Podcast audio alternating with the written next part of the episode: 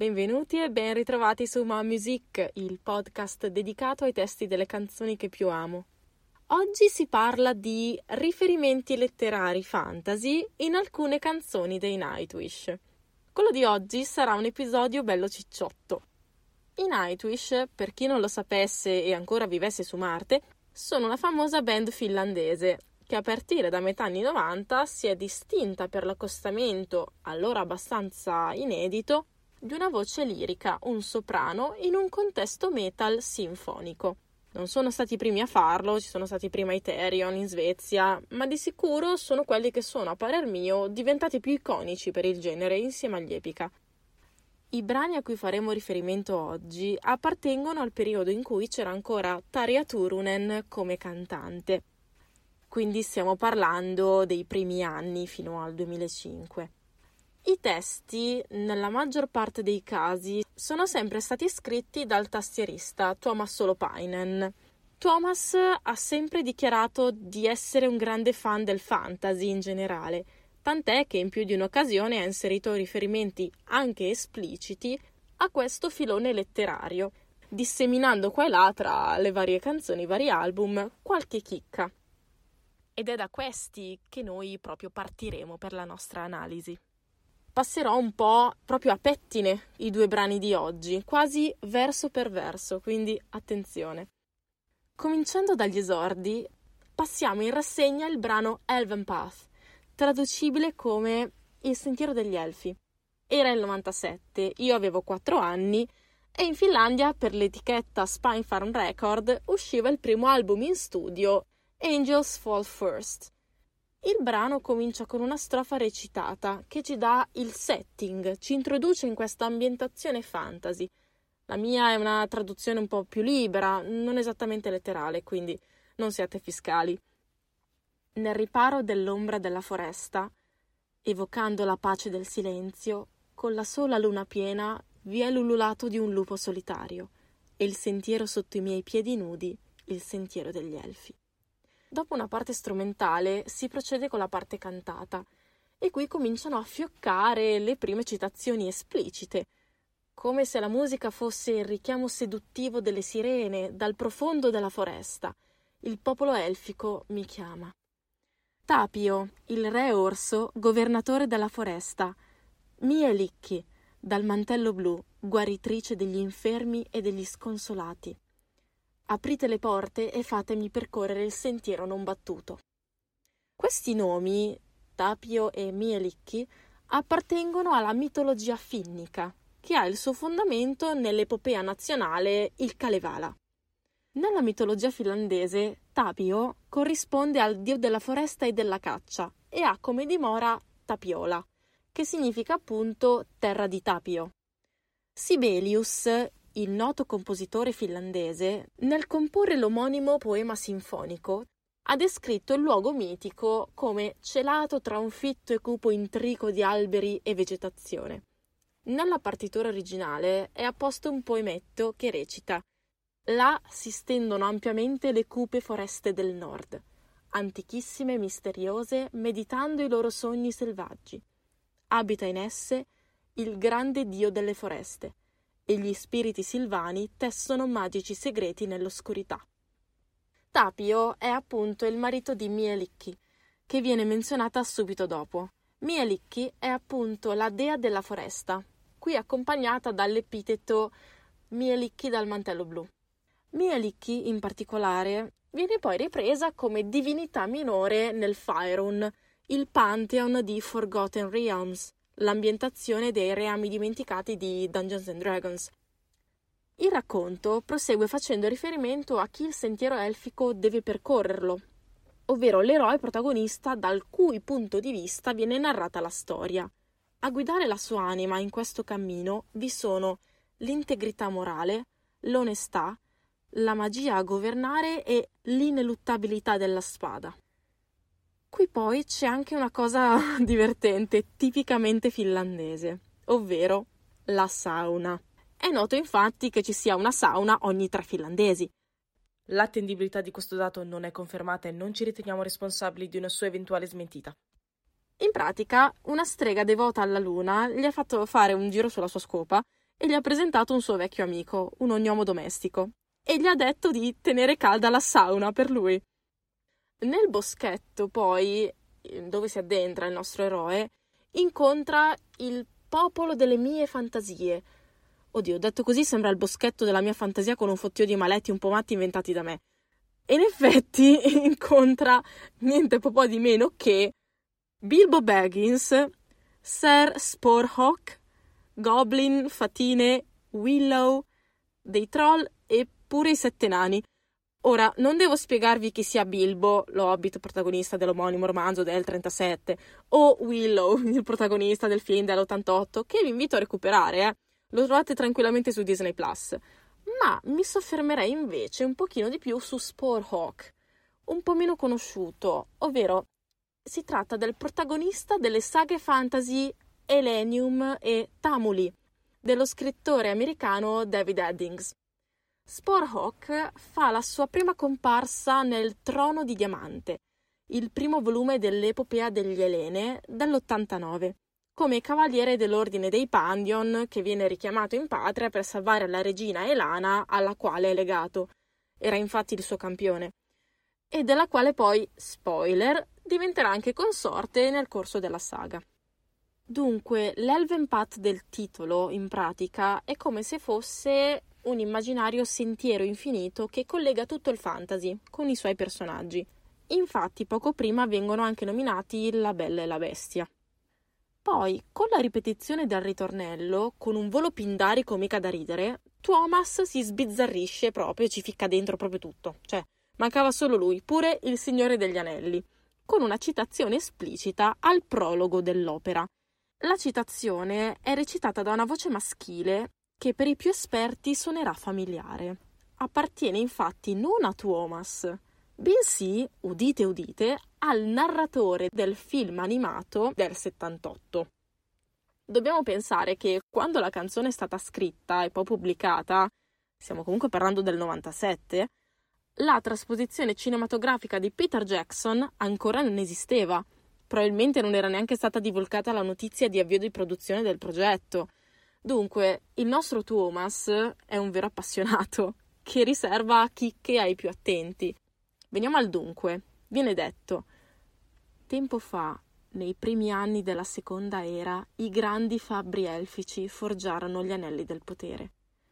La storia si conclude con: e una volta tornato nella mia stanza, una volta addormentato, dei madrigali dalla foresta mi trasportarono all'isola che non c'è, in questa notte incantata. Riprende poi la citazione dal Signore degli Anelli a concludere: ma poi l'oscuro signore apprese l'arte della forgiatura degli anelli e realizzò per sé l'anello sovrano, l'anello del potere. Secondo me i fumi della sauna gli hanno un po' dato alla testa a questo eroe, più che un viaggio nei regni fantasy è un vero e proprio trip, ma passiamo oltre. Di appena 3 anni dopo, del 2000, è il secondo brano di oggi, brano che poi a partire dal 2006 ha avuto straordinaria fortuna nell'internet, diventando uno dei tormentoni più divertenti degli ultimi 14 anni. Sto parlando ovviamente, manco a dirlo, di Wishmaster, che ormai tutti conoscono nella versione travisata, quella delle misheard lyrics. Hamster, a dentist, hard porn, Steven Seagal, warrior, this rifle, in me the Fishmaster. E il video originale si trova ancora su YouTube, ancora oggi lo potete vedere, e ad oggi conta più di 13 milioni di visualizzazioni.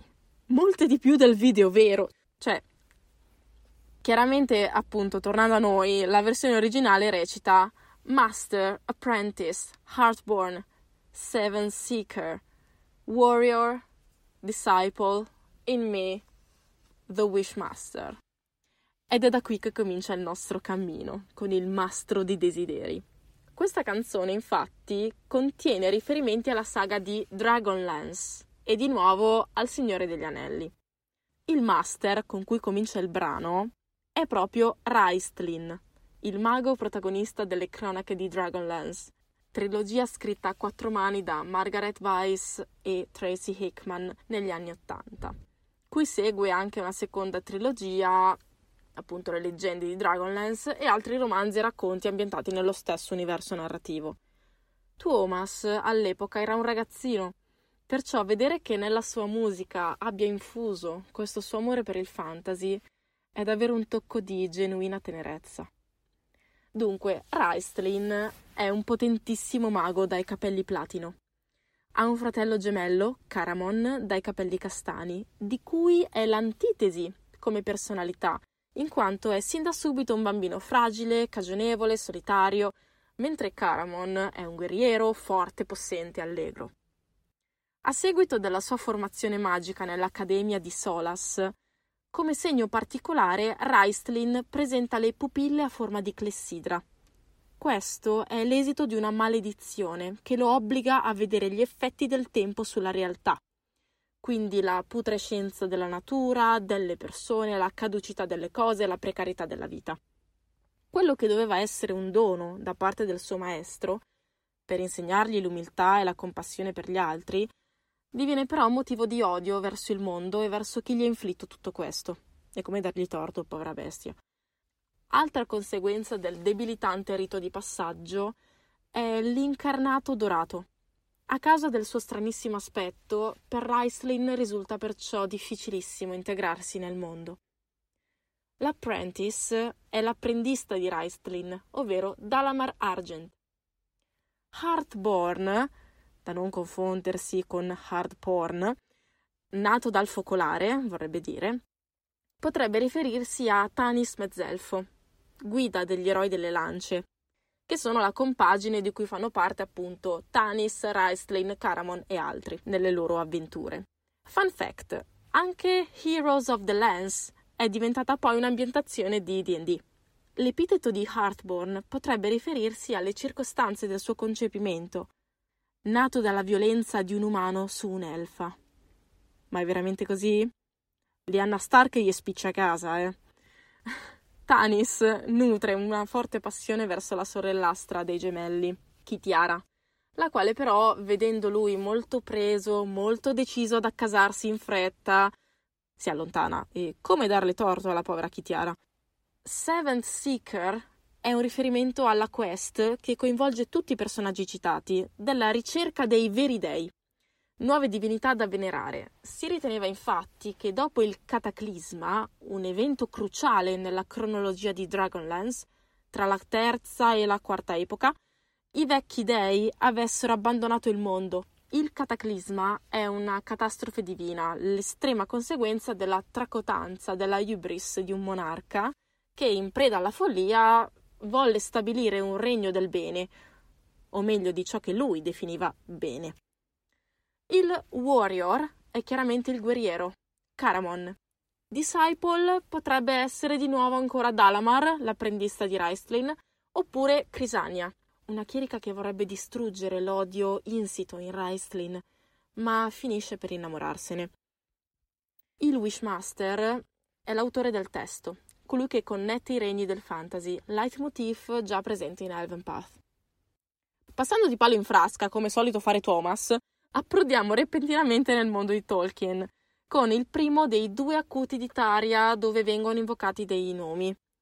Elbereth, o Varda, è la creatrice delle stelle, signora della luce, una dei Valar, generata da Eru Ilúvatar come moglie di Manwë, fratello di Melkor, il signore del male.